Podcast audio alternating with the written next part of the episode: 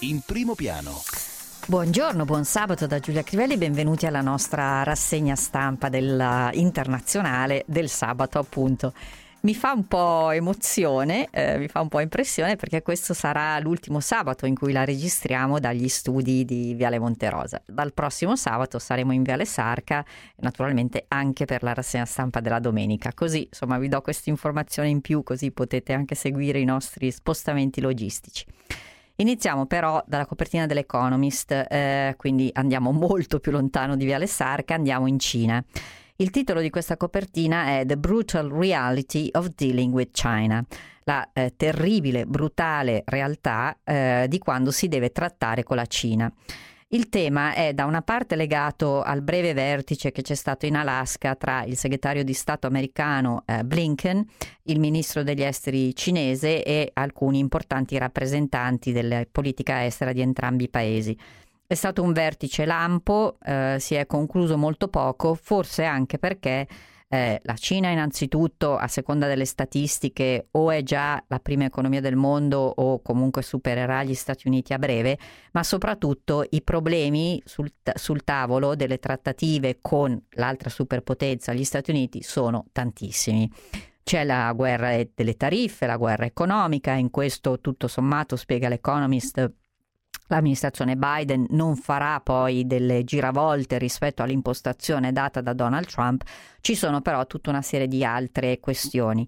il futuro di Taiwan, il futuro di Hong Kong, eh, le accuse di eh, genocidio contro gli uiguri, eh, mm, il, le interferenze in generale nell'area asiatica, eh, la questione naturalmente ancora aperta dell'origine del Covid, il, la geopolitica dei vaccini, insomma era un po' inevitabile secondo l'Economist, ma secondo tanti altri osservatori, che questo primo contatto fosse appunto poco più che un contatto. Ci spostiamo da questa parte dell'Atlantico perché eh, per un fatto curioso, così alleggeriamo un po' il tema, perché poi come potete immaginare inevitabilmente torneremo anche a parlare eh, di, di Covid, l'abbiamo solo accennato per quanto riguarda la Cina.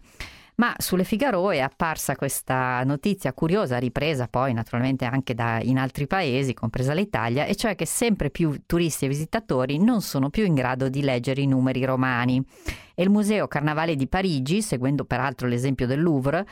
qualche, che lo ha fatto già da qualche anno, ha deciso di rinunciare alla numerazione romana e di scrivere direttamente Luigi XIV invece che, come sapete, usare i numeri romani, che quindi eh,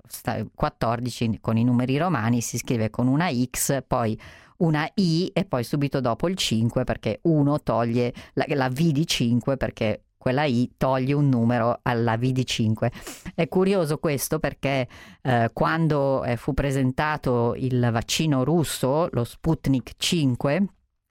e molti giornalisti americani, soprattutto in quel momento, almeno io notai loro, eh, continuavano a pronunciarlo Sputnik V, perché per loro quella, quella, V appunto è una V, non è il simbolo di 5. Quindi forse in effetti, eh, con buona pace dei cultori della numerazione romana, questa cosa andava fatta. Ne ha data notizia, ne ha dato notizia Le Figaro, ma poi naturalmente anche tanti altri giornali.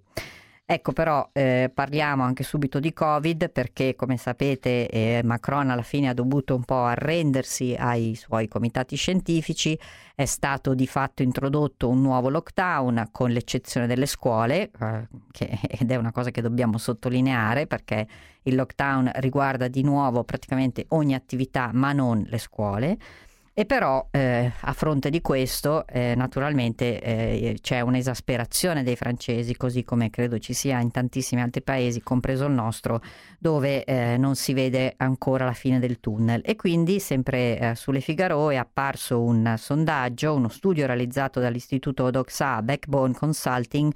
eh, che eh, dimostra che insomma, il livello di sopportazione rispetto alle restrizioni eh, imposte dal governo eh, cala, cala di molto. Ieri si è vaccinato il primo ministro Castex, eh, anche in Francia si sta cercando di accelerare la campagna vaccinale che permetterebbe, così come è successo in Brasile, eh, in Brasile, in Israele e poi naturalmente negli Stati Uniti, permetterebbe appunto di riaprire alcune attività.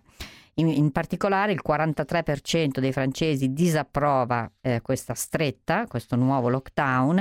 ed è una proporzione superiore a quella osservata nei due precedenti lockdown e questo eh, a livello però ehm, eh, nazionale eh, il, il dato è leggermente inferiore.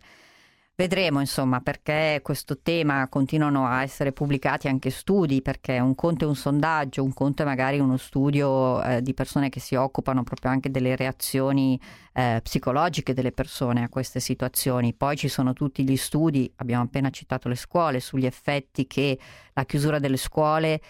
o la restrizione o comunque la, eh, la, il mix tra didattica a distanza e didattica in presenza sta avendo sulle varie fasce di età.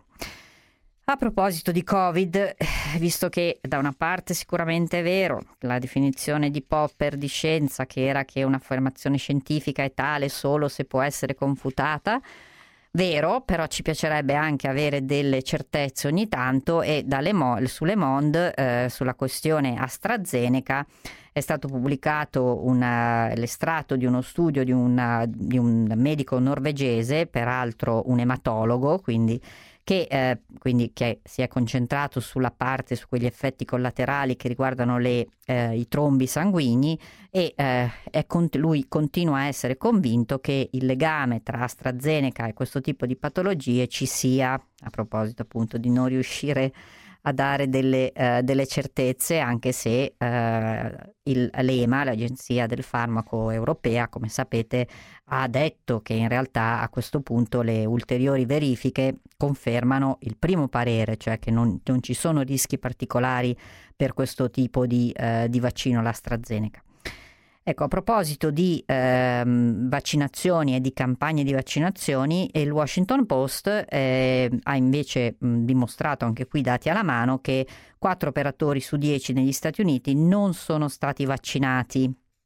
è eh, questo un tema che è eh, in qualche modo legato anche per quanto riguarda gli Stati Uniti alle differenze tra Stato e Stato, perché eh, come in tutti gli Stati federali, succede in Germania, succede in Italia, ma per certi versi succede anche in Spagna e Francia, è difficile fare una campagna di vaccinazione di massa se eh, le, eh, le, decisioni riguardanti la, la, la gestione della sanità sono poi in capo alle regioni.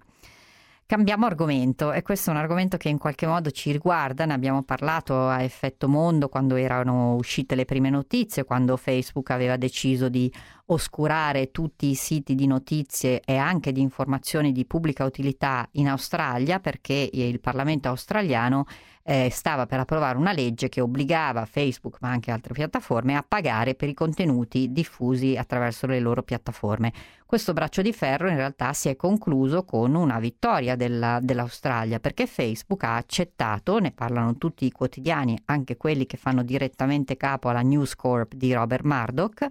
che è eh, naturalmente ha la sua, eh, la su, una delle sue eh, presenze più importanti in Australia e appunto Facebook ha accettato di pagare, eh, le, le, di pagare per avere questi contenuti. È il secondo accordo del genere dall'approvazione in Australia di una legge voluta per far pagare ai giganti della tecnologia i contenuti che rilanciano sulle loro piattaforme. Il, tra l'altro nella, la, un mese fa, quindi circa un mese fa, in febbraio, eh, News Corp aveva, sta, aveva ehm, eh, firmato una, un accordo simile con Google perché eh, lo sappiamo anche noi, insomma, che navighiamo, eh, sono queste so, più, più, più ancora di altre le piattaforme dove girano più contenuti giornalistici. Tra l'altro eh, questo tema è, visto che siamo in un mondo globalizzato, adesso noi stiamo parlando di, uh, due, di Facebook, social network e Google, una, soprattutto motore di ricerca, ma Google fa anche moltissime altre cose, poi si apre comunque allo stesso problema anche eh, in altre parti del mondo, naturalmente nel, nel, mondo dell'est Europa, in Russia, nel mondo eh, asiatico dove i principali player nei social network e nei motori di ricerca sono diversi, ma il tema del pagamento dei contenuti poi eh, ricorre.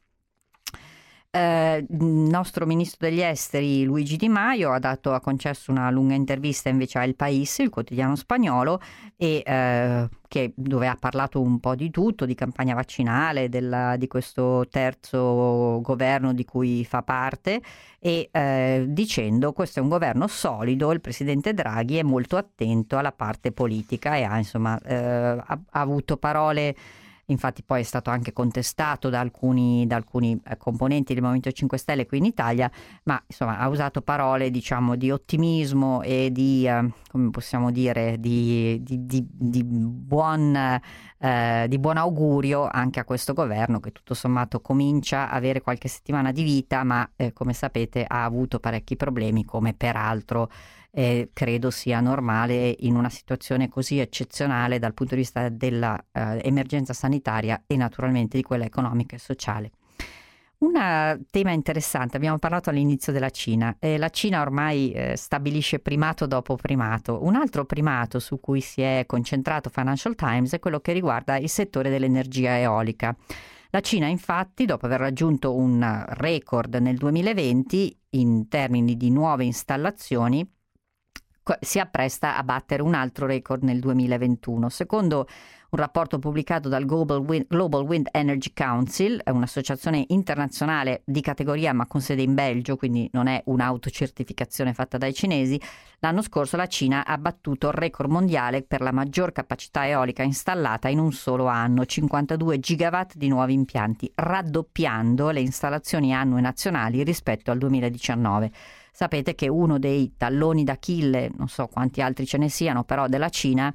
è la sua eh, la, la, mancanza di molte materie prime. La Cina ha alcuni um, um, materie molto sofisticate, le, uh, ma, le terre rare, ma eh, su quello che riguarda i combustibili eh, e anche i combustibili fossili no, ovviamente non ha per esempio petrolio. Quindi questo investimento nell'energia eolica naturalmente serve anche a garantirle più autonomia dal punto di vista energetico. Un tema che invece ha toccato il Wall Street Journal è eh, ospitando un, un, editoriale del presidente della Fed Jerome Powell è eh, quello della uh, ripresa economica degli Stati Uniti. Eh, probabilmente anche grazie al pacchetto di stimoli approvato set- alla fine della settimana scorsa da Joe Biden, 1900 miliardi con assegni che eh, da, mh, per molte persone da 1400 dollari già arrivati sui conto correnti o eh, per posta, sicuramente ci sarà una spinta all'economia eh, il Jerome Powell naturalmente ha, eh, ha, detto che poi molto, come per tutti, dipenderà dalla campagna vaccinale. E a proposito di vaccini, l'ultima cosa che riesco a segnalarvi è un, um, un, una notizia data dalla CNN secondo la quale il presidente del Brasile Bolsonaro, che in questo momento è uno dei paesi ancora più duramente colpiti dalla pandemia, ha chiesto aiuto a Joe Biden eh, per avere eh, dosi extra di vaccini. Ricordate, ricordiamo che eh, Biden ha promesso 2,5 milioni di dosi di vaccini al Messico e 1,5 al Canada. Vedremo se si aggiungerà anche il Brasile e torniamo alla geopolitica dei vaccini. Era l'ultima segnalazione per oggi, ancora un buon sabato da Giulia Crivelli.